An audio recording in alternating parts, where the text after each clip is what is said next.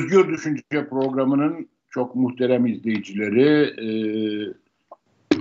Profesör Doktor İbrahim Öztürk'le bu hafta yine huzurlarınızdayız. Ben Deniz Eser Karakaş. Ee, hani bazı arkadaşlar e, bana takılırlar. Her hafta program yapıyoruz deyince e, ya her hafta özellikle yabancı arkadaşlar söylediğim zaman e, her hafta konuşacak ne buluyorsunuz derler. E, yani bizde ise e, şey e, yani mutlaka o gün gündemimize aldığımız konuların üçte ikisini falan e, atıyoruz. Belirli şey içinde. Ama tabii bu hafta bir de şey var. Yani Türkiye'den bağımsız olarak dünyada yaşanan bir facia var. Ona da e, bir savaş faciası var. Ona da değineceğiz. Evet e, İbrahim Hocam hoş geldiniz. Nasılsınız? Teşekkürler hocam. İyi yayınlar olsun. Sağ olunuz. Bugün bir kitap tanıtımı da yapacak galiba değil mi İbrahim Hocam? Konular çok hocam. Fırsatımız kalırsa e, hazırlık yapmışım evet. Evet. Şimdi benim şey yaptığım şey şeye göre e, işte bazı konuları aldım. İki konu çok e, bariz bir şekilde e, öne çıkıyorlar bu hafta. Bir tanesi tabii Ukrayna'daki savaş. Bir tanesi de dün altı partinin e, bir araya gelip bir, bu güçlendirilmiş parlamenter sisteme geçiş e, açıklamaları oldu. Hangisinden başlamayı tercih edersin hocam yoksa ekonomiden mi başlayalım? Yani her ikisini de bir kenara koyup sen ekonomiden başlayalım. Her bu şeyin dışına çıkalım. Senin e, ekonomiyle ilgili hazırlıkların da var. Evet hocam. Ee, evet olabilir. Güncel bir konu. Yılın beklenen verisi. Türkiye açıkladı. Büyüme oranını açıkladı 2021 için. Evet İbrahim Hocam bir kısa bir özet istirham edebilir miyiz sizden? Estağfurullah hocam. İşte üç tane bugün itibariyle önemli verimiz var. Birisi 2021 yılının yıllık büyüme rakamı elimizde var. Ee, son ayların e, e, hükümetin elinde tutunmaya çalıştığı meşhur dış ticareti kurtaracağız. Her şeyi de oradan kurtaracağız yaklaşımıyla Türkiye'yi tahrip edip yıktığı bir ayak var. O ayakta son aylarda üst üste çöküyordu. Ama ondan Ocak... vazgeçmediler mi hocam? Vazgeçtiler galiba değil mi? Şimdi yani... nerede olduklarını bilmiyoruz. Her gece başka sularda yüzüyorlar ama e, herhalde bir süre utanırlar onu söylemeye artık. E, onu bizim yani bir dış ticaret verileri elimizde. Nihayet e, işte Şubat ayının verileri de e, gelmeye başladı e, İstanbul Ticaret Odası İstanbul'daki e, enflasyonu açıkladı. E, dolayısıyla bunları konuşalım. E, çok kısa konuşalım. Çünkü e, açıkçası çok daha da önemli veriler de var elimizde. Yani hükümetin verdiği verilere itibar ederseniz 2021 yılının büyümesiyle ilgili iki tane rakamı ön plana çıkartmak lazım. Birincisi yüzde on bir e, oranında büyüdü ve son yani mevcut oranla dünyadaki en yüksek büyüme oranlarından biridir diyerek bununla e, gurur duyuyorlar. Fakat e, sağlıklı büyüme denen bir şeyden bahsetmek lazım. Sürdürülebilir büyümeden bahsetmek lazım. Yani e, işte mesela büyümenin yüzde on bir büyüdük diyorlar. Nelere göre büyümüşler diye bir baktığımız zaman mesela bunun bir nolu grafiği verebilirsiniz Selim Bey e, bu büyümenin e, kaynakları ha, hane halkı tüketimi tabii ki 9 puanı e, kafadan e, tüketimden gelmiş. E, ötelenen tüketim, enflasyon baskısı nedeniyle öne çekilen tüketim harcamaları e, bir numaralı e, büyümenin kaynağı. E, mesele çok önemli bulmamız gereken e, e, Türkiye'nin geleceğinin e, sermaye stoğunun artırılmasına hizmet edip etmediğine baktığımız yatırımlar kalemine bakıyoruz. Sadece 1.7'si 11 rakamlık bir büyümeye 1.7'lik bir yatırım katkısı kısaca yok demek. Yatırımlar olmamış demek. E, yatırım olmayınca ne oluyor? Ne demek yatırım e, yatırım ne demek? Yani sermaye birikimi olmuyor. Evet sermaye birikimi olmuyor. Geleceğin inşası olmamış oluyor. Daha doğrusu bu büyümenin sürdürülebilir olmadığı anlamına geliyor.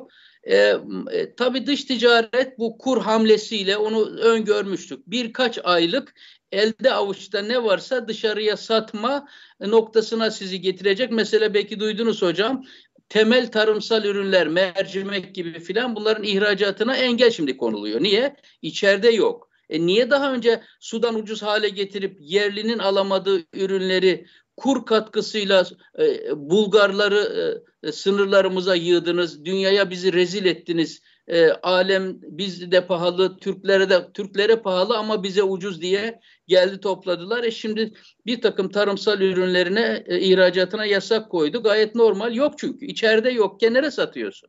Döviz alacağız diye birkaç birkaç kuruş daha fazla döviz bulacağız diye ne kadar piyasa mekanizmasının dışında içerideki varlıkları dışarıya yok fiyatına e, bit pazarına düşmüş mal fiyatına satacaksınız. O sonuç geldi zaten. E, bakın hocam iki tane izninizle ikinci rakamı da söyleyeyim. Birlikte üzerinde konuşalım. İki nolu grafiği verelim Selim Bey. Şimdi e, diyelim ki hocam 100 birimlik bir büyüme olmuş demek 100 birimlik e, değer üretmişiz demek değil mi? E, peki bu değeri üreten paydaşlar var. Sermaye kesimi var, emekçi var, hane halkı var, tüketici var, tasarruf sahipleri var bu 100 birimlik değeri üretenlerin bu neticeyi nasıl bölüştükleri önemli bir şey değil mi? 11 birimlik büyüme olmuş ama e, pandemi zenginlerinden ve beşli çetenin e, e, büyümesinin ötesinde mesela şurada yaratılan katma değerin kesimler arasındaki dağılımını bu grafik çok güzel veriyor hocam. bence bu ne olup bittiğini gösteriyor. Mesela gayri, gelir yöntemiyle gayri safi yurt içi hasıla bileşenlerinin gayri safi katma değer içerisindeki payları son verilere göre hocam. Bu mavi bölge özür dilerim. Ücretli kesimde azalma var. İşte mavi bölge ücretli kesimin nihai üründen aldığı payı gösteriyor. Bakın sadece 2019'da ki 2019'dan önce de sürekli düşmeye devam ediyordu. Yüzde 32'den payı düşmüş, yüzde 26 bölgesine kadar gerilemiş. Sistematik olarak geriliyor emekçinin payı. Ama şirketlerin artığı bakın burada da yüzde 58 civarına çıkmış. Nereden çıkmış? Sadece 3 senede yüzde 51,5'tan yüzde 58'e fırlamış adeta. Dedik bir de şunu ilave edelim mi? Yani bir hata yaparsam düzel. Bu kişisel bir şey değil. Toplu ücretle çalışanların toplam payını gösteriyor. Ve devlet istatistik, devlet istatistik, TÜİK'in istatistiklerinde, Türkiye İstatistik istatistiklerinde ücretli çalışanların sayısında artış var. Demek ki yani kişi başının bazında bir fakirleşme söz konusu ciddi olarak. Ücretli. Evet. Yani bir boyutu da şu hocam, bir yani gelir dağılımındaki adaletsizliği konuşmadan büyümenin tek başına bir ifade bir şey ifade etmediği bir. İki, e, siz şimdi e, e, büyüme e, olmuş ama yüzde elliyi aşmış olan e, ki e, İstanbul Ticaret Odası'nın verilerine göre artık yüzde elli beşin de üzerine çıkmış durumda. Alternatif ölçümlere göre yüzde yüzün üzerine çıkmış durumda. Üretici fiyatlarına göre zaten yüzde yüzü devletin kendi hesaplamasına göre böyle. E, peki yani bu şu anlama gelmiyor mu? Yani enflasyonla arka taraftan bunu to, çeşitli toplumsal kesimlerden bu büyümenin nimetlerini tutup geri almıyor musunuz? Almış oluyorsunuz. E, bir de şu var hocam ne dersiniz bilmiyorum. Ben e, bunu e, kuşkulu bulduğum rakamlardan birisi de bu e, işte kişi başı gelir e, bu yüzde on birlik büyümeden sonra 3 nolu grafiği verebilir Selim Bey. E, Bloomberg'den aldım bu grafiği. E, 9500 dolara tekrar yukarı yukarı çıkmış. Yani ilk defa 2013 yılından sonra ilk defa dolar bazında kişi başına gelirin tekrar yükseldiği söyleniyor e, bu 2021 e, yılında yaşadığımız e, vahim devalüasyondan sonra kişi başına gelirin e, yükseldiğini ben kabul edemem. Burada burada anladığım kadarıyla e, ortalama dolar dolar kuru hesaplamasında bir şeylik yapmışlar. 2021 yılı ortalama dolar kuru hesabında. Şimdi onu TL cinsinden olan şeyi dolara dolar ortalama dolar kuruna bölüyorlar. Özellikle Türkiye'de 20 Aralık akşamına kadar çok yüksek olan dolar kurunu gör, unutup 21-22 Aralık'taki dolar kurunu esas aldılar ne yaptılar bilmiyorum. Bu tablo da bana çok şey geliyor. E, şaşırtıcı geliyor. Evet. Hatta e, bir parça kendimiz de sorumlu tutuyorum. Şu anlamda sorumlu tutuyorum bundan. Çünkü ısrarla şunu ben mesela kendi adıma söyleyeyim kimseye şey yapmadan ısrarla şunu söylüyordum. E, 2013'ten beri sürekli bir şekilde dolar bazında kişi başına gelirinin azaldığı bir ülkede iktidar mutlaka seçimi kaybeder diyordum. Şimdi ona karşı bir şey yapmak istiyorlar. En azından bir görüntüde bir cilalama yapmak istiyorlar anladığım kadarıyla. Bu pek şey değil, güvenilir bir istatistik gibi durmuyor. Evet. Ama maalesef bunları teyit edecek olanaklarımız yok. Yani benim böyle bir dataya ulaşma şeyim de yok. Çok zor. Yani Türkiye... Devlet yapar bunları hocam. Devlet yapar tabii. Devletin güveni. Yani mesela şöyle bir şey misin? Bak sen Almanya'da yaşıyorsun. Ben Fransa'da yaşıyorum. Yani mesela Fransa'da e, yani Fransa'daki işte INSE var. Bunları, bunları açıklayan. Tabii INSE çok önemli bir kuruluş ama yani kimse INSE'nin yayınladığı bir istatistik üzerinde bir tartışma açmıyor burada. Hiçbir iktisatçı. Ya. Sendikacı. Hiçbir işveren örgütü. Yani toplumun hiçbir kesimi INSE, INSE'nin yayınladığı büyüme rakamları, enflasyon hesapları üzerine bir tartışma açmıyor. O rakamlara yüzde yüz güveniliyor. Ve Hocam, dünyanın neresinde istatistik enstitüsü e, kamu denetiminden yalıtmak için kendisini ziyarete gelen ana muhalefeti zincir vurarak kapıya tarihe geçti o fotoğrafla. Nesine inanacağız? Niye bu kadar çok genel şey başkan değişti? Niye bu kadar çok başkan ya. değişti? Neden olması lazım yani? Bu kadar başkan değişiminin mutlaka bir nedeni olması lazım. İşte galiba nedenen bir tanesi biraz önce senin bana gösterdiğin kişi başına gelir tablosu olabilir. Şimdi hocam e, bir dördüncü tabloyu da verelim Selim Bey. Bak dış ticaret rakamları ürkütücü hale geldi. Tümüyle beklediğimiz gibi. Kura dayalı bir dış ticaret açığı kapatmak diye bir şey mümkün değildir konulu. İşte hikayenin sonu burada. Ee, mesela bakın burada Kasım, Aralık, Ocak 3 ay üst üste dış ticaret açığı artık her ay üstüne koyarak geliyor. En son açıklanan dış ticaret açığı e, Ocak ayı dış ticareti var elimizde hocam. E, 10 milyar TL'lik bir dış ticaret açığı aylık bazda. Artış oranı daha ilginç hocam. Geçen senenin aynı ayına göre artış oranı yüzde 235 oranında bir açık. Yani geçen sene 3 milyar dolarmış dış aylık dış ticaret açığı. Oradan gitmiş 10 milyarın üzerine çıkmış. E, Ocak ayının ve Şubat ayının e, cari açığını da aldığımız zaman orada da başka bir e, korkutucu bir gerçekle karşı karşıya kalacağız.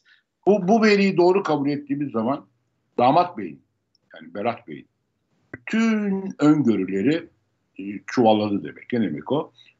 Berat Bey'in temel tezi neydi? Büyüyeceğiz ama büyümeye rağmen cari açımız azalacak büyümeyi doğru kabul edelim. TÜİK'ten daha iyi bilecek halimiz yok. E işte cari açıkta artıyor yani. Demek Berat Bey'in o temel öngörüsü, temel önermesi, bizim ana işlevimiz bu diyordu. Türkiye ekonomisini büyüteceğiz ama bunu büyütürken de cari açık vermeyeceğiz. Bunun şu anda bu Berat Bey'in bu görüşünün tamamen çöpe atıldığını görüyoruz galiba. Yani bunların iddia ettikleri, geceden sabaha değiştirdikleri temel hedefleri hocam lütfen şöyle bir sayalım. Enflasyon tabii ki bütün zamanların vazgeçilmez tek hedefiydi, göstergesiydi, performans kriteriydi. O gitti yüzde ellilerin üzerine çıktı. Sonra biz faizi zorla aşağı çekeceğiz dediler. Enflasyon öyle oldu ama piyasadaki başlıca faiz kategorilerinin hiçbirini durduramadılar. Şu an zaten bana iş adamlarından gelen tepkiler öyle yüzde otuzlardaki faizle de almak kolay değil. Ya tamam biz almaya hazırız da o Merkez Bankası'nın faizi onları Türkiye'de iş dünyasında ağzından telaffuz eden bile yok hocam. O artık tutmamış. Fiktif. Fiktif bir şey. İş dünyasında insanlar diyor ki biz yüzde otuzdan kredi almaya hazırız, alamıyoruz. E, torpil lazım. E, burada yani resmen bir credit rationing dediğimiz evet, bir Tayınlan, e, tayınlanma çok seviyorum. Tayınlama mekanizması oluşmuş durumda. E, bu çöktü. E, dış ticaret açığını kontrol edeceğiz, cari açığı kontrol edeceğiz mekanizmasını şimdi konuştuk.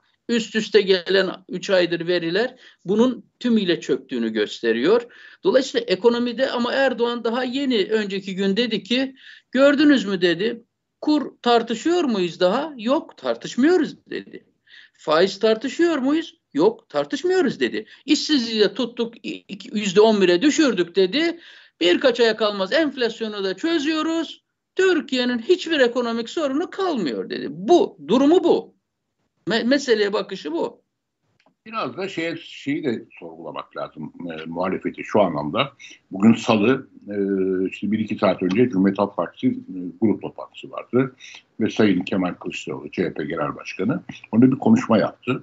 Ve aşağı yukarı işte 20 Aralık'ın üzerine 3 ay koyarsan Mart ayında aşağı yukarı bir şey yüzünden e, işte bu kur korumalı TL mevduatı nedeniyle e, bütçeden 25 milyar TL para e, ödeneceğini söyledi. Bir avuç e, tasarrufçuya, bir, bir avuç Moody'ye yani bankalarda 3 aydan fazla bir vadeyle para tutan ve kur korumalı TL mevduatına geçmiş bir avuç kişiye bütçeden 25 milyar TL ödenecek. O kişiyi de tam söyleyelim hocam. Bir avuç zengine, zaten parası olan bir avuç zengine. Tabii. Çünkü Türkiye'de ortalama şeyin yani e, hesapların vadeleri 3 ayın çok altında. İnsanların öyle bir lüksü yok. Yani vadeli hesap açacak kadar böyle bir lüksleri yok Türkiye'de ortalama vatandaşın. Güvenleri de yok hocam. Tabii tabii tabii.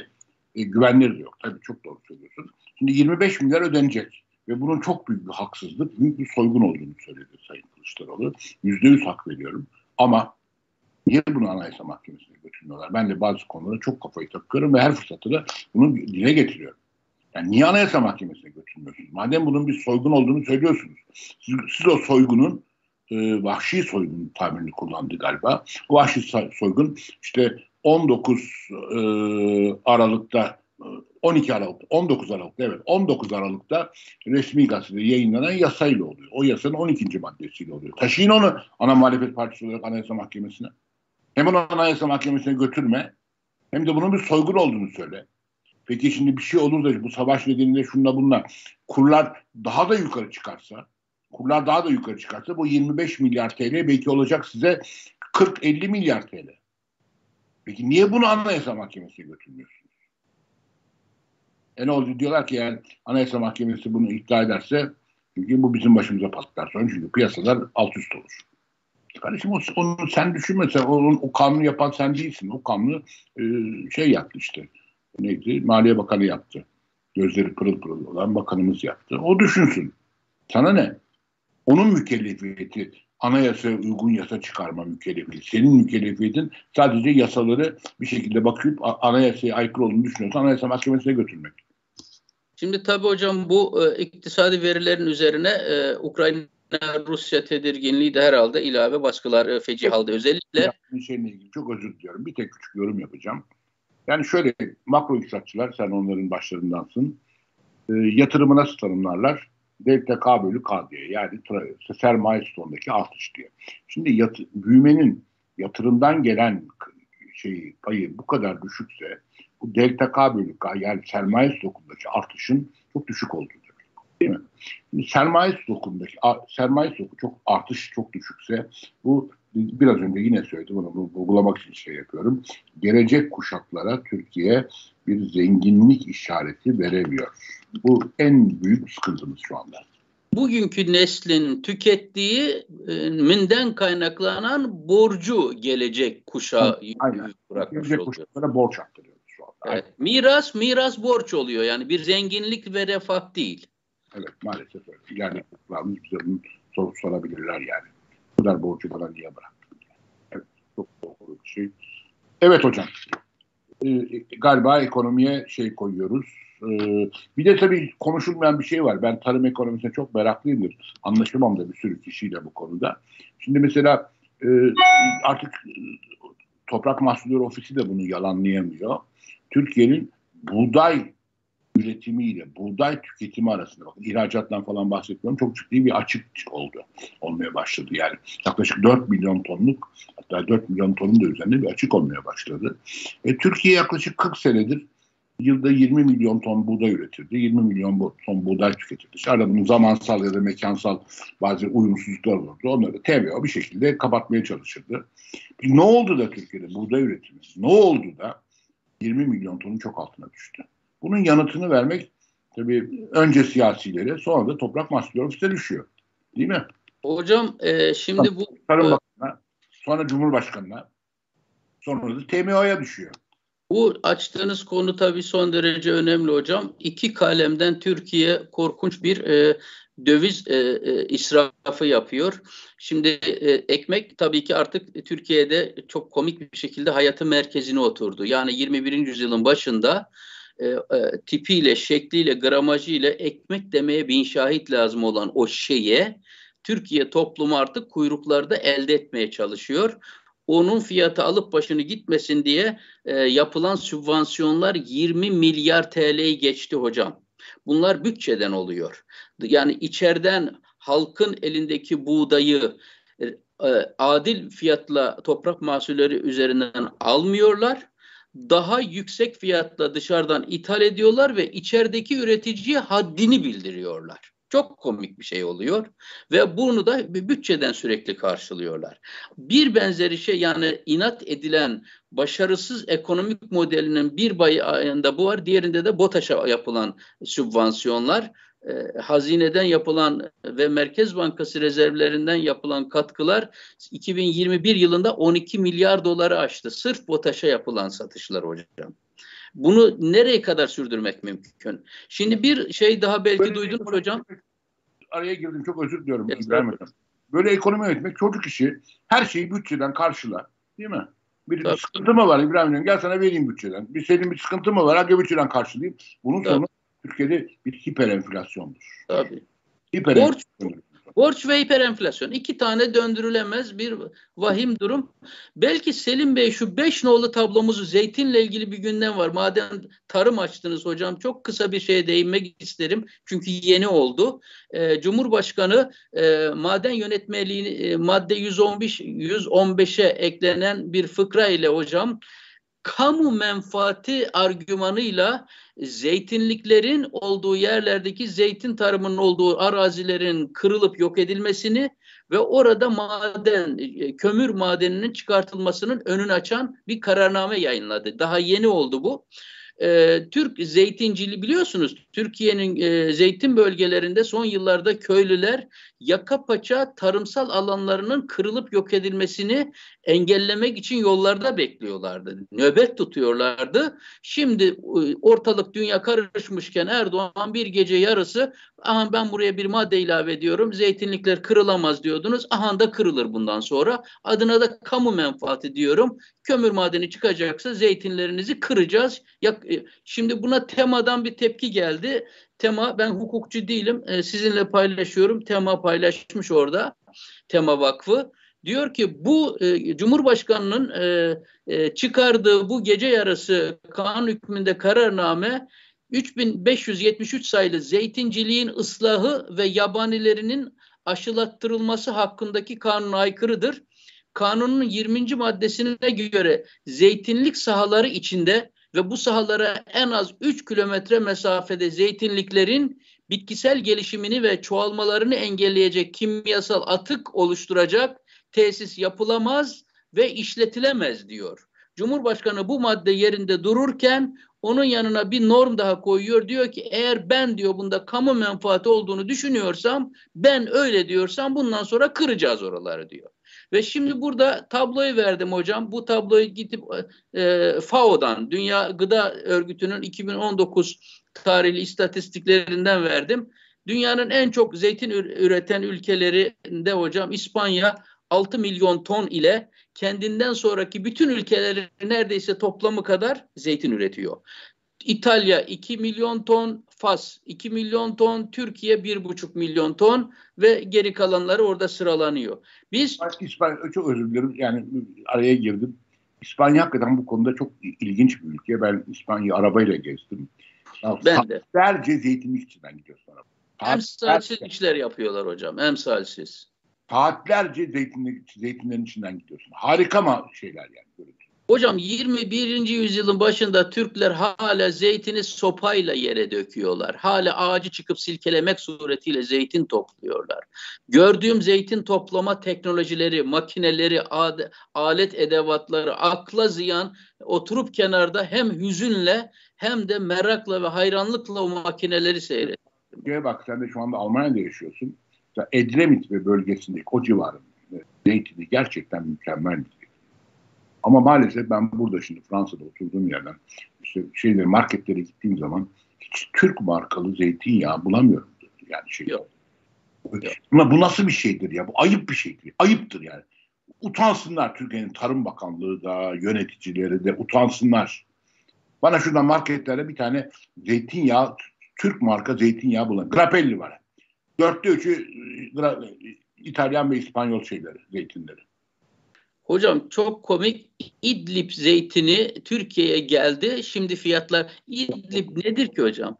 Dibi nedir, başı nedir ki? Avuç içi kadar bir yerde zeytin gelecek de oradan Türkiye'ye gelen zeytin sayesinde içerideki zeytin fiyatları kontrol altına alınacakmış. Şu ülkenin düşürüldüğü duruma bakar mısınız? Oradaki zeytin üreticilerine para verilmiyor. O da Tabii ayrı. bunun anlamı o zaten. O bunun şey. anlamı o. Gariban insanların çıkar çıkar yolu kalmamış. Türkiye zeytin, zeytin soygunu yapıyor İngilizler. Tabii ki.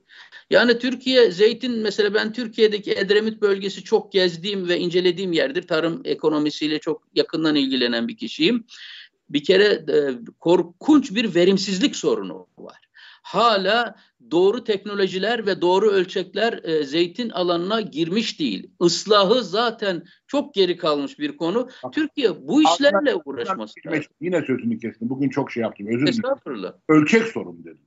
Tabii ki. Sen bir, sen bir iktisat profesörü olarak bunu söylüyorsun. Bizde maalesef tarımcılara da, tarım tarım yapanlara da. Ya burada bir ölçek sorunu var dendiği zaman çok kızıyorlar.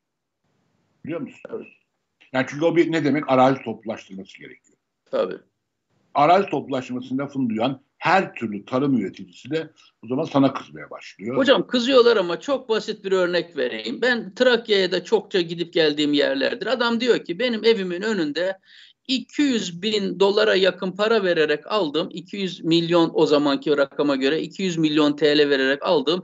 Devasa bir biçer döver var, traktör var. E, Wi-Fi bile var, air condition'i bile var. Hocam diyor yılın en fazla 3 ayı kullanıyoruz. Geri kalan e, 9 e, ay boş duruyor. E, bu peki diğer komşular için kullanın karşılığında bir ufak e, e, kira geri elde edin.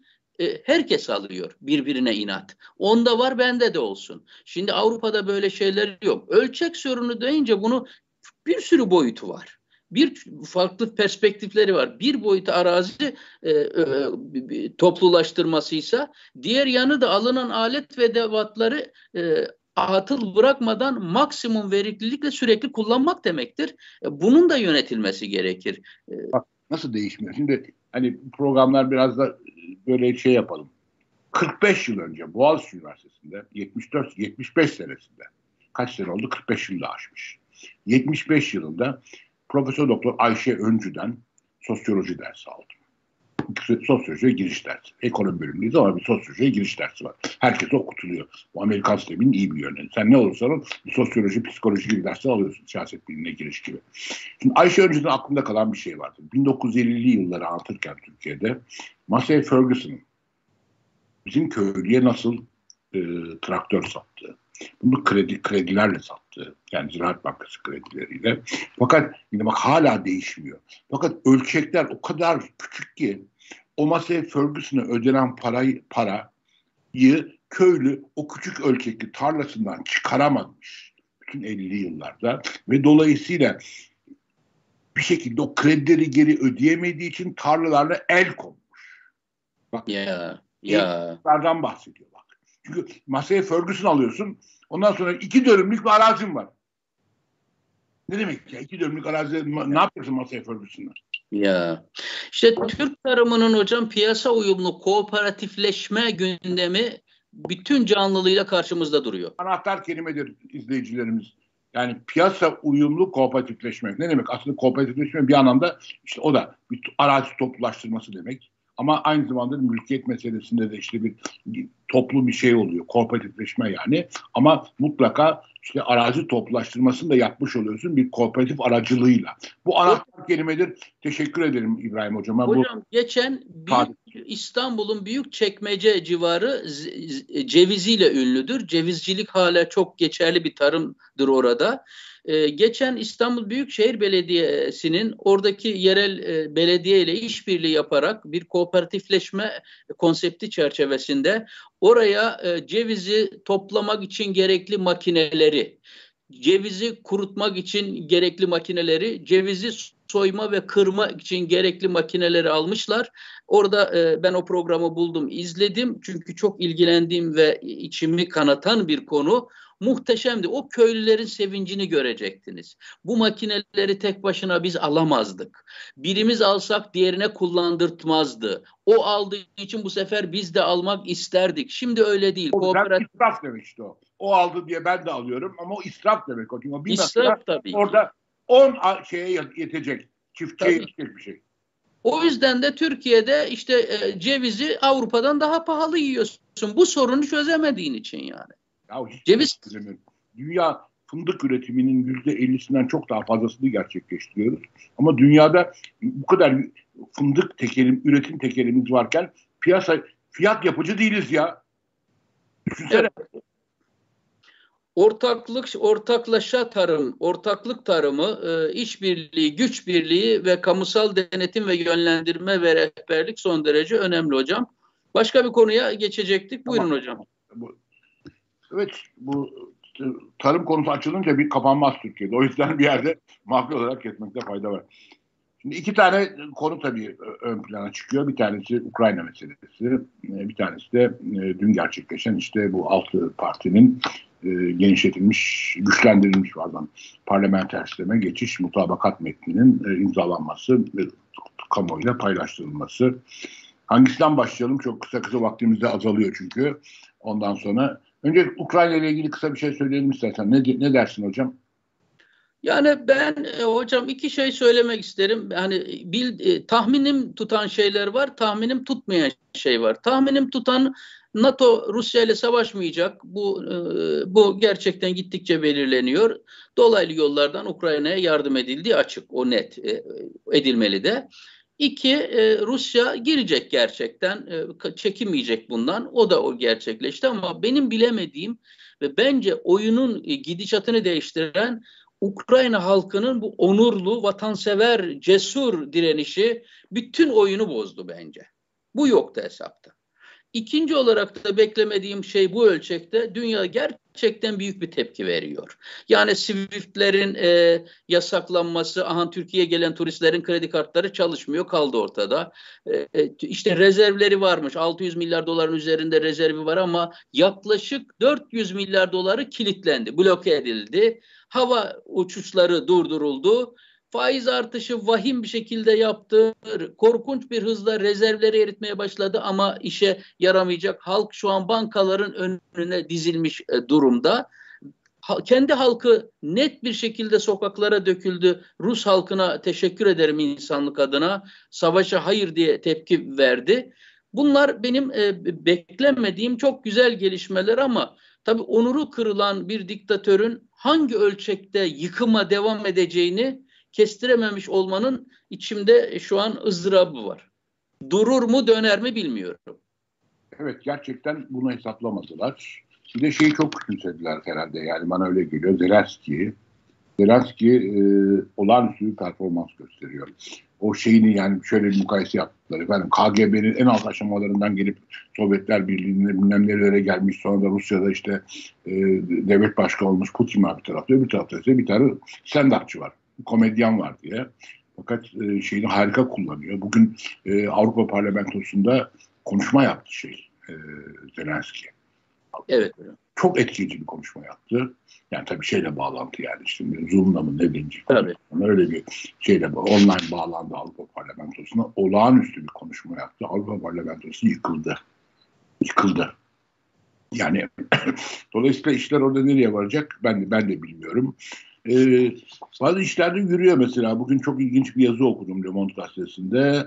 Mesela Brotherhood yani kardeşlik e, şey üzerinden, e, Burat üzerinden olağanüstü bir artış var Avrupa'ya giden Rusya'dan. Yani bu yasal şeyin dışında kaldı bu çünkü. E, ne derler? Ambargonun dışında kaldı. E, şeye oradan işliyor. E, 23 Şubat'ta 372 gigabyte saat olan e, eşdeğerli e, doğalgaz şeyi yani elektrik yani eşdeğerli 28 Şubat'ta 851 gigabyte saate çıkmış. Yani iki buçuk katından iki buçuk kat civarında bir artış söz konusu. Yani hatta belki de evet iki buçuk kat civarında bir artış söz konusu. Bunun karşılığında da ödüyorlar. Burada da ilginç bir şey var. Avrupa buna yükleniyor bu şeye. Buradan daha çok talep ediyor. E, Rusya'nın vermek işine geliyor buradan bu gazı. Çünkü para alacak karşılığında. Bu yasal bir şey. Uzun vadeli sözleşmeler yapılmış. Avrupa'nın gaza ihtiyacı var. Korkuyor yani şu anda belirsizlikten falan. Buradan bir şey var. Ticaret sürüyor şey üzerinden. Bu Brotherhood gaz hattı üzerinden. Fakat Avrupalılar mesela bu arada spot piyası 135 euroya çıkmış e, doğal gazda. Fakat bu söz, Rusya ile yapılan bu sözleşmedeki e, birim fiyatlar spot piyasalarındaki spot piyasalar 100 euroyken dahi bu sözleşmenin fiyatı şeyin altında. Spot piyasaların çok altında. Türkiye'nin ise Rusya ile yapmış olduğu doğal gaz akım sözleşmelerinde aşağı yukarı spot fiyatlar daima bizim şeyin e, altında kalıyor. Ve mesela geçen sene sıkıntı oradan çıktı. E, bu kış sıkıntı oradan çıktı. Rusya'dan daha çok gaz almak yerine spot e, döviz krizi yüzünden spot piyasadan gaz almayı tercih etti Türkiye. Çünkü daha ucuzdu. Bu sözleşmeleri nasıl yapmışlar? Ya, Kim zor. yapmış? Bunun mantığı ne?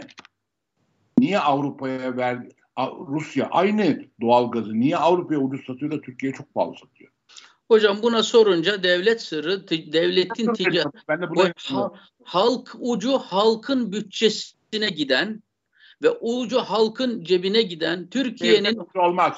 hazinesine giden bir şeyin devlet sırrı olmaz. Halka bunun hesabını vereceksin. Ağzına sağlık. Tabii. Aksi takdirde bunun adı şudur. Yani bu basit bir at ticaretine dönüşüyor demektir. At pazarlığına dönüşüyor demektir. Sen diyorsun ki kardeşim bana pahalı ver şu kadarını ben cebime koyacağım. Lütfen bana yüksekten fatura kes. Bu resmen buraya gitmiş durumdadır. Erdoğan pahalı alıyor. Aradaki farkı cebine koyuyor. Rusya'ya e, bu şekilde bir a, a, ilişki kurmuş anlamına gelir. Ya belki de retro komisyon da yapıyor. Retro komisyon şu demek. Belki onu da mesela %10'unu da belki Putin'e veriyor. E, öyle tabii başka türlü olmaz zaten öyle. Putin'e veriyor. Benim benim görüşüm budur. Ya da açıklayın. Türk milletine niye dünyadan daha pahalı doğal gaz alıp sattığınızı, neden adına sırdır dediğinizi Türk milletine açıklamanız lazım. Hocam bir şey yalnız e, bu Putin'in kişiliğinin ortaya çıkması artık taşları yerinden oynattı. Yani Avrupa çok net Rusya'ya olan bu gaz bağımlılığını yok etmek üzere biliyorsunuz bu kısa vadede es, elastik bir durum değildir ama uzun vadede esnek bir durumdur. Tabii. Yatırımlarınızı doğru yaparsanız buna şimdi Almanya nükleer enerji santrallerini kapatmak üzere takvim yapmıştı onu öteledi. Evet. Kömür santrallerini kapatmak üzere takvim yapmıştı, onu öteledi. Bu e, tabii ki Alten Doğu Akdeniz gazı var. E, Yunanistan'ın e, Pir, Pire limanına doğru getirilmek üzere büyük altyapı çalışmaları var. Oradan çıkartılacak Yunanistan üzerinden Avrupa'ya getirilecek alternatif piyasalar devreye girecek. Dolayısıyla Putin e, ürküttüğü kurbağaya attığı taşa değmeyecek. E, yani Putin büyük hata yaptı ciddi ciddi insanlar söylüyorlar artık. Yani büyük bir hesap hatası yaptı Putin. Şimdi burada Avrupa'da iki maliyet karşılaştırıyor. Mesela bir tanesi çevre maliyeti. Yani tekrar Almanya şeye dönüyorsa yenilebilir enerjiden tekrar nükleere dön dönme gibi şeyler varsa kafasında bunun çevre maliyeti olacak. Öbür tarafta da bir Putin maliyeti var. Maalesef e, Avrupa Putin maliyetini şu anda çevre maliyetinin üzerinde görmeye başladı. Bu, bu mukayeseyi yaptığı zaman. Bundan da kim zarar çıkacak? Ee, Avrupa'nın da zarar çıkma ihtimali var ama en çok da, da Putin zarar çıkacak. Bu kaybet kaybet oyun hocam. Kaybet kaybet. Aynen, aynen öyle. Uluslararası toplum kaybedecek, evrenimiz kaybedecek, Avrupa kaybedecek, Putin kaybedecek. Bir diktatörün kafasının içinde ne yaptığını bilemediğimiz hiçbir kurumun, hiçbir aklın, hiçbir istişare mekanizmasının geleceğe dair hiçbir projeksiyonunun, fikrinin, zikrinin olmadığı bir dünyada bir kişinin dünyayı soktuğu durumu yaşıyoruz şu an. Sen çok güzel bir şey söyledin. Ben bunu yıllardır söylerim. Ee, bir şeyin içinde bir kuruşta bir kamu parası varsa onun hesabı verilmelidir. Şimdi maalesef mesela Sayıştay Kanunu'nda da e, şey var. Dünkü dünkü şeyin işte altı partinin açıkladıkları şeyde o mutabakat metninde Sayıştay'la ilgili bir bölüm var. Ben alır almaz önce ona baktım. Orada da diyor ki kamu kurum ve kuruluşların denetimi daha etkili hale getirilecektir. Şimdi doğru gibi gözüküyor. Ama eğer bir işletmede yüzde elli'nin altında kamu payı varsa orada yine e, kamu parası var. Bunu kamu kur or oraya kamu parası diye bir tabir, bir ifade sokulması gerekiyor Sayıştay Kanun'da. Kamu parası varsa bir şeyin içinde. Oranı yüzde ellinin altında üstünde buna bakmadan. Kamu parası varsa orası denetlenmelidir. Evet çok doğru hocam. Onun dışında kalan özel pay kamu, bu Sayıştay denetimi istemiyorsa o zaman kamuyla ortaklık yapmasın kardeşim. Bu kadar basit. Madem... O zaman hocam bu cümlenizle e, bu altılı koalisyonun toplantısına geçelim mi deklarasyonuna? Tabii tabii tabii. Tabii tabii. Nasıl buldunuz genel olarak baktığınız zaman hocam? Şöyle ana arter, siz yazı da yazdınız o konuda zaten. Evet. Nasıl değerlendiriyorsunuz hocam? Ya, çok eksik var. Çok şeyini eleştiriyorum. Çok eksik var ama artık belki de yaşın da getirdiği bazı şeylerle, Türkiye'nin koşullarına baktığım zaman böyle bir girişimin olumlu olduğunu düşünüyorum. Bütün eksikliklerine, zafiyetine, işte hatta içinde barındırdığı bazı yanlış ifadelere rağmen bence böyle bir girişim Türkiye için çok çok çok önemlidir. Yani içinde iki tane, üç tane eksik, bazı yanlışlar var diye hemen bunu e, toptancı bir biçimde çöp kutusuna atmanın Türkiye için çok büyük bir şey olacağını düşünüyorum. Yanlış olacağını düşünüyorum. Önemli, içinde çok önemli şeyler var. E, dediğim gibi yani mesela şunu söyleyen bu bile mesela hepimizin başında mesela kararları ahimden ihlal ne neden olan hakimleri rücu edilecek bu denen şeyler. Ya ben bunu yemin ediyorum 20 yıldır söylüyorum. 20 yıldır bunu söylüyorum her fırsatta. Ya, yani bir yargıç yanlış ya, ve haksız karar verirse, ahimden geri dönerse, Türkiye'ye buradan bir borç çıkarsa o yargıç bunu ödeyecek. Tabii. Çünkü o, Süper. Çünkü o ödeniyor şeye oraya başvuran kişiye Türkiye Cumhuriyeti vatandaşına ödeniyor. E peki o kimin parasından cebinden çıkıyor o para? Vergi mükerrefinin cebinden çıkıyor. Bir hakimin gerizekalı mı diyeyim, kasıtlı mı diyeyim, işte saçma sapan ulusalcı görüşleri mi diyeyim, Avrupa nef nefreti mi diyeyim. O nedenden vermiş olduğu yanlış kararlar, bunların başında da KYK'lar gelecek inşallah. Ondan sonra bütün bunlar o hakimlere rücu edilmeli kurucu edilme işlemi çok CHP'nin yaptığı çok doğru. Bugünden kulaklarına kar suyu kaçacak. Severim Türkiye'deki bu tabiri. Kulağına kar suyu kaçacak. Bundan sonra karar verirken aa ulan bu benim üstüme gelir mi diye düşünmeye başlayacak. Kaldı ki kaldı ki sadece terfilerinde aynı şey söz konusu olacak. Evet. Eskiden şimdi böyle bir şey vardı. Yargıtay'a giderken kesin bir yargıtaya tayini terfi ederken bir hakim önce şeyine bakılırdı. Kaç tane kararı temize gitmiş, temizde bozulmuş diye. Artık bu da kaldırıldı Türkiye'de. Tabii e, parlamentonun e, Erdoğan tarafından e, bir e, karikatüre dönüştürüldüğü bu mevcut sistemden çıkılarak e, güçler ayrılığının etkili bir şekilde tesis edilmesi, güçlendirilmiş bir parlamenter sistemin konulması Cumhurbaşkanının yetkisinin 7 seneden sonra bir daha görev yapamayacak olması, partisine dönemeyecek olması, siyaset yapamayacak olması. Oraya küçük bir itirazım var yalnız. Tamam bir adam Cumhurbaşkanı seçildi. Bir kere maaş seçilecek 7 yıl. İki defa seçilebilecek. Şimdi bu, buna yüzde yüz katılıyorum. Peki niye siyaset? Siyaset yapmak temel bir haktır. Niye siyasete dönemiyor? Ben bunu tam şey yapamadım, oturtamadım kafama. Bir daha Cumhurbaşkanı olmamasında büyük yarar var. Çok doğru bir karar o. Yani güzel. Gitsin e, yani bir ilde ilçe başkanı olsun, il başkanı olsun istiyorsa. Bodrum Partisi'nin Bodrum il, ilçe başkanı olsun. Hocam ben şöyle değerlendiriyorum olayı. Ee, yani bu Japonya'daki bürokratların e, emeklilikten sonra bilmem ne kadar süreyle şirketlere... Orada conflict of interest oluyor çünkü ama. Evet.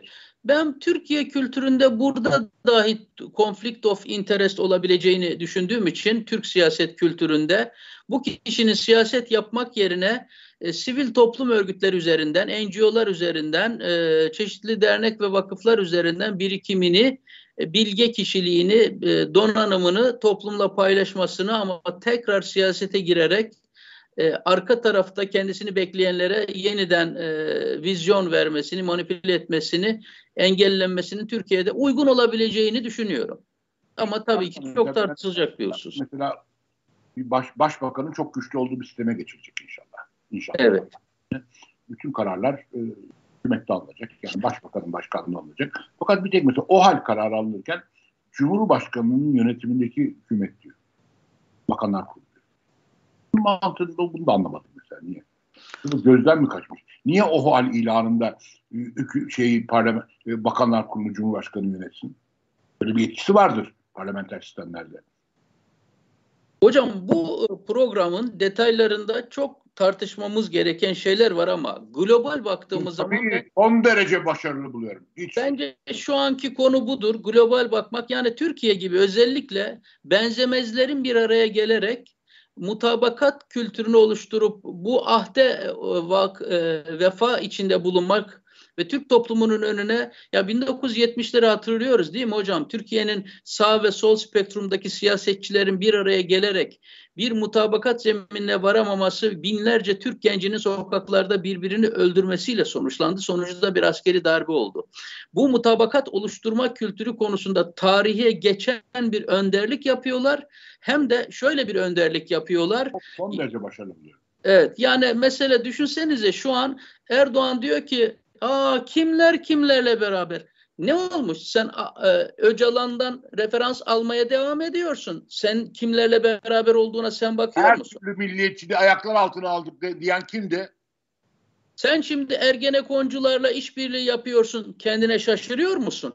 MHP 1900 MHP ile işbirliği yapmasını 1990'ları yok etmiş 75 yaşındaki yaşlı bir kadını komik ötesi bir kadını Tansu Çiller'e parti kurdurtturup 5 tane rey aldırabilir miyim diye sen bunu yapıyorsun. Orada bir şey söyleyeceğim. Şu, şurada dur ne olur İbrahim. E, İbrahim ben şeyin e, bu İbrahim Hoca'nın söylediğini çok hoşuma gidiyor. Ben Recep Tayyip Erdoğan'ın kolay kolay gideceği konusunda çok emin değildim. Ama ne zaman ki Tansu Çiller'e ihtiyaç duyduğunu gördüm. Tansu Çiller'e ihtiyaç duyduğunu gördüm. Aa bu gidici artık. Yani artık bu şey. Bu gidiciliğin en büyük işareti. Ahmet Özal'ı sahaya sürmüş hocam. Ahmet Özal şu an Güneydoğu'da Kürt aşiretlerinin liderleriyle görüşüyor. Siz benim babamı bilirsiniz. Turgut Özal'ı. Benim babam da Malatyalı bir Kürttü. Sizin sorunlarınızı ancak ben kurarım diye rol vermek üzere sahaya o da sürüldü. Sadece Tansu Çiller değil. Bakın ee, Oğuz... Kendilerini sürdürtmesinler. Hele Ahmet Özal'a çok büyük ayıp bu yani doğruysa. Çok büyük ayıp. Ahmet, Ahmet Özal'ın soyadı Özal'dır. Kendisi babasının kalibrasyonuyla hiçbir şekilde ilgisi alakası olan birisi değildir. Fakat Lafı şuraya getirmek istiyorum hocam. Oğuzhan Asil Türkler, Muharrem İnceler, Mustafa Sarıgüller, Ümit Özdağlar, Tansu Çillerler, Ahmet Özallar 1990'lara Erdoğan döndü. 1990'ların bütün aktörleri sahaya döndü. Mafyasıyla, uyuşturucu kaçakçısıyla, her şeyiyle Erdoğan bu ekiplerle bir arada olmaktan utanmıyor. Ama yerel seçimlerde Türk halkının akredite ettiği, destek verdiği Millet İttifakı'nı aşağılamaya çalışıyor. Millet İttifakı'na birisi Ali Babacan, birisi de Ahmet Davutoğlu olmak üzere Türkiye'nin son seçilmiş başbakanı da gelmiş katılmıştır. Erdoğan'ın bana göre millet iradesine saygısı varsa önce millet iradesinden bu akreditasyonu almış bu birlikteliğe ağzını alıp kirletmeye kalkmasın bir kere. Hiç yakışmıyor kendisine. Millet İttifakı diyorlar ya. Böyle bir ayıp olabilir mi ya? Utanmıyorlar ya. Millet İttifakı lafından.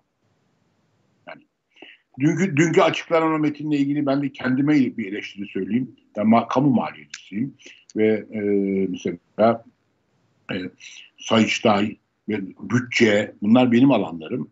Özellikle de kesin sap kanunu çok ilgilenirim. Türkiye'de kimse ilgilenmez. Ben özel fakat mesela dün harika bir öneri getirdiler. Daha önce de söylemiştim Kılıçdaroğlu. Ya ben kendimi eleştiriyorum. Ben de 40 yıldır bu alanın içindeyim. Hiç aklıma gelmemiş bir eleştiri. Dün kıskandım yani onu görünce metinde. Niye ben bunu daha önce önermedim diye, aklıma gelmedi diye. E, kesin hesap kanunu komisyondan geçerken komisyon başkanına mutlaka muhalefet partisinden birisini yapıştırdı. O, o olağanüstü bir öneri. Olağanüstü. Ben kıskandım. Ya bu benim niye aklıma gelmedi bunca senedir. Süper. Süper bir öneri. Çok evet. güzel. Hocam 45 dakikamızı ger- geride bırak. E, bitti. Kitap tanıtımını da sonraya bırakırız hocam. ismini ver belki ön, ön okumalarını yapacağın insanlar olabilir. Haftaya yaparız kitap tanıtımını.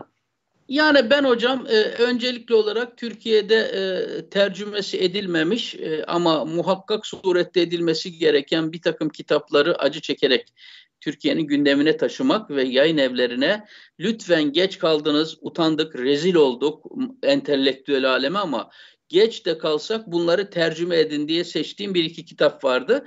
E, kitap tanıtmayayım ama bunların isimlerini söyleyeyim. Daha evet, sonra da tanıtırım.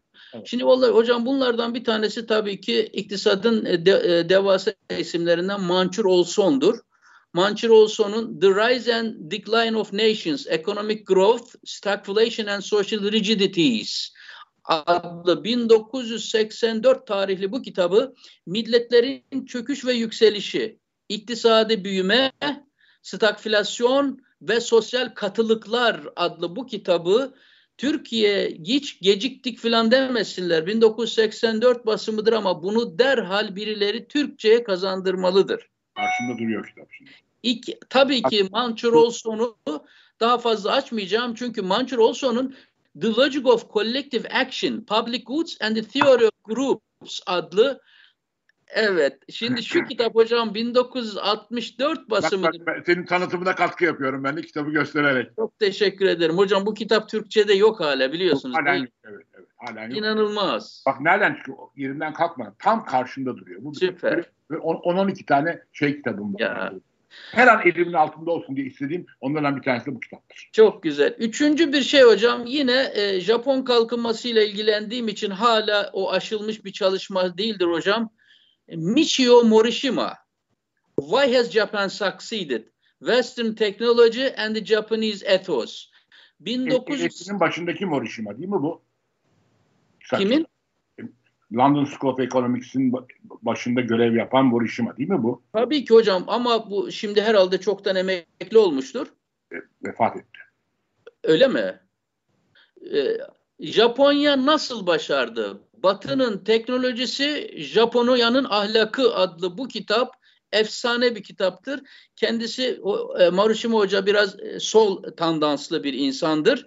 Ama kültür ego, e, e, e, ögelerini müthiş işlemiştir.